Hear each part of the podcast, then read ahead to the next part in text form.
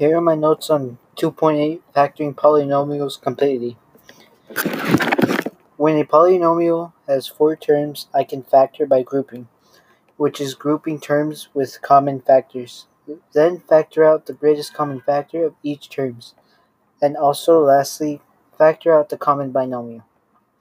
In order to factor polynomials completely, factor out the greatest common monomial factor is to look for a difference of two squares or a perfect square trinomial. Factor a trinomial of the form it